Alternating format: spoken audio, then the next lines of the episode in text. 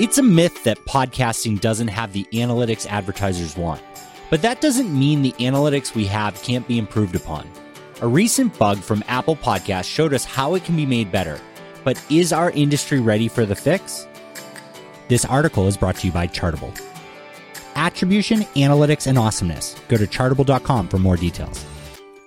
At the end of May 2021, a new version of Apple Podcasts started displaying a bug all the podcasts that listeners had set to auto download stopped auto downloading. The issue is so impactful to the podcast industry that Apple, who aren't known for making a lot of statements about podcast issues, actually issued a notice about it about a month later. The good news is that visually, nothing changed on the listener's end. The app still showed the expected episodes and still played them when the listener hit the play button. It just stopped automatically downloading them. And because Apple Podcasts is a native app built directly into the OS, it can only be updated at the OS level rather than an app update only. So that bug lasted just under two months. And because it takes about a month for most iOS users to update their phones, it's still impacting podcast publishers even now. How big was that impact? Remembering again that followed podcasts were still updating, just not automatically downloading episodes at time of release, According to Podtrac, which doesn't have a complete picture of the podcast industry metrics, the impact was a loss of 31% of downloads from Apple Podcasts. James Cridland of Podnews does the math a bit and tells us that with Apple Podcasts responsible for around 40% of all podcast downloads, the impact of this bug was a loss of around 11% of total downloads across the industry during that period. Apple has since fixed the bug, much to the delight of publishers. But I think Apple's decision to fix their auto download bug was a mistake. How auto downloads work. Are you familiar with how the Apple Podcast app works with auto downloads? When a listener follows a podcast, the app is set to automatically download episodes as the default behavior the moment the RSS feed indicates a new episode is available. Unless a listener goes into the settings to stop this default behavior, and why would they? Apple Podcasts will continue downloading every new episode from the podcast until one of two conditions are met the app user hasn't played an episode from the show in more than 15 days and or the app user hasn't played one of the latest 5 downloaded episodes. If either condition is hit, the app stops auto downloading episodes of that podcast. The user can re-enable auto downloads in the settings of that podcast to make it start downloading again, or just leave it to notify them of new episodes, but not download. If they do re-enable it and either non-playing condition is hit again, the app will again turn off auto downloads for that podcast. Some other apps are even more enthusiastic. Overcast downloads every new episode from a podcast until your phone almost fills up, even if you don't listen to a single one of them. And if the blog post that we link in the show notes from Simplecast a few years ago is still right, so does Stitcher, though it's had a rebuild since. Other apps, notably Google Podcasts and Spotify, default to only downloading a podcast when a listener wants to play it. There are absolutely valid reasons to download or even auto download podcasts when on a plane or a subway train, for example, or if you're on an expensive data plan. But is it right that auto downloads is the default setting in 2021 for Apple Podcasts? Honestly, no. And it's damaging to the industry that these apps leave it as such. Listener intent. If a listener presses play on the episode that was auto downloaded, neither the publisher nor the host have any idea that the action happened. The episode is already on the listener's device, and the download event shows up in the show stats from the time the episode was released, so there's nothing else to report. Let me state that more plainly. Neither you nor your podcast hosting company has any idea when or if a listener actually listens to an episode that was auto downloaded by Apple Podcasts. Apple will, of course, counter this by stating that the data is in Apple Podcast Connect. But that aggregated data, unavailable to anyone not directly logging into their platform, is utterly useless for anything more than vanity metrics. So when a listener presses play on an undownloaded episode, like episodes in Spotify, Google Podcasts, Podcast Addict, Podcast, or just about every other app not named Apple Podcasts or Overcast, the download request normally happens in real time. Now you have a measurement showing listener intent. Examined this way, it becomes clear that the 31% drop from the Apple Podcast bug means that 31% of all downloads to Apple Podcasts are automated downloads that are not listened to. There is absolutely no such thing as streaming and podcasting, but there is intent based progressive downloading. If apps like Apple Podcasts and Overcast didn't auto download episodes, then the industry would know that every single download request was initiated by a listener manually pressing play. Let me make that abundantly clear. If Apple chose to remove auto downloads, they would single handedly increase the legitimacy and accuracy of the only centrally agreed upon metric in podcasting.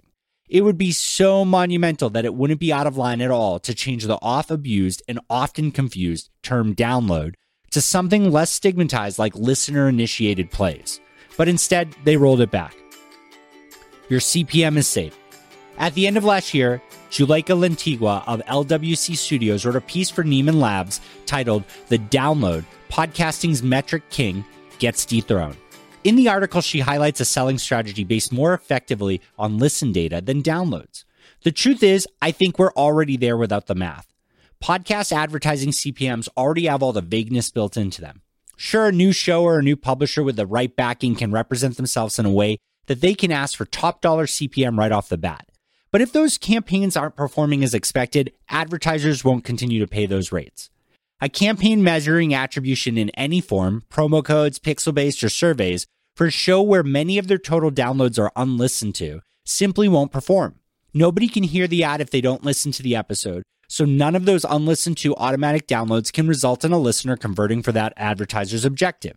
Because nobody listened to it, no brand is going to stick around paying that high price without getting high performance. The current prices that established publishers are charging have all these variables baked in. They take into account unlistened downloads and listener drop off of plays. The drop in numbers didn't magically reveal anything brands and agencies should be renegotiating.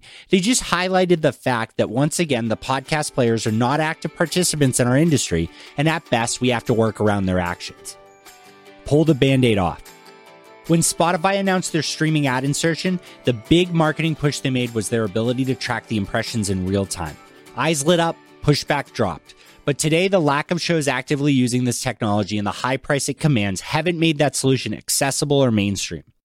While this offering is great and absolutely works, it's such a small portion of the entire podcast advertising industry.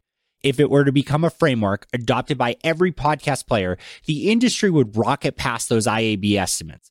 But the podcast players are heavily focused on their silos because truthfully, it's working for them. In fact, Spotify just announced it's pulling more shows behind the app exclusive wall. But I have to wonder, after buying Megaphone and really doubling down on the Spotify audience network, which does focus on the standard podcast advertising model that utilizes downloads, does Spotify regret taking that anti download stance? While a listener initiated play isn't going to tell you if the listener actually listened to the mid roll ad, it is going to tell you that the download only happened when a listener wanted to start listening to the episode. It closes the gap substantially between Spotify's SAI and the current state of podcast advertising, DAI, or baked in. It removes substantial amounts of doubt for the primary negative that those outside the industry throw at podcasting as their reason for not spending in our channel yet. So, how about it, Apple Podcast team? Can you propel the entire podcast industry forward, re solidifying your position as a leader in the space by ripping off one very painful band aid to help the entire industry move forward? Can we as an industry agree that auto download should not be the default in any podcast app? And can we work with Apple, Overcast, and the others to ensure this happens? Hello, Sounds Profitable. This is Arielle Nissenblatt here with Rels Rex. This week, I'm excited to recommend a podcast that is a little bit outside of my interest, but I think you'll enjoy it. This recommendation is in honor of the one and the only Mr. Profitable Bryan Barletta, dad of Theo and Bridger. The podcast is called Dad I'd Like to Friend, and it's an easygoing, accessible show aimed at parents who are looking for other parents to share in the stresses and successes of parenthood. As a non parent, I appreciate Kevin Selden's insistence that the concept of parenthood can apply to everyone. He makes good on this assertion by asking questions of his guests that don't only ask them to call upon their experience as parents. For example, how do you spend your time alone? Everyone, parents and non parents can contemplate this question. You can find Dad I'd Like to Friend, or DILF, wherever you get your podcasts. Hope you enjoy. Thanks again to Chartable for sponsoring this article. Attribution, analytics, and awesomeness. Go to chartable.com for more details. Special thanks to Ian Powell for engineering this episode. And thank you for following this premium feed of Sounds Profitable provided by Supercast. And as you probably know, you can always visit soundsprofitable.com for more articles like this, our product deep dive series, and the official Sounds Profitable podcast. Thanks again for listening.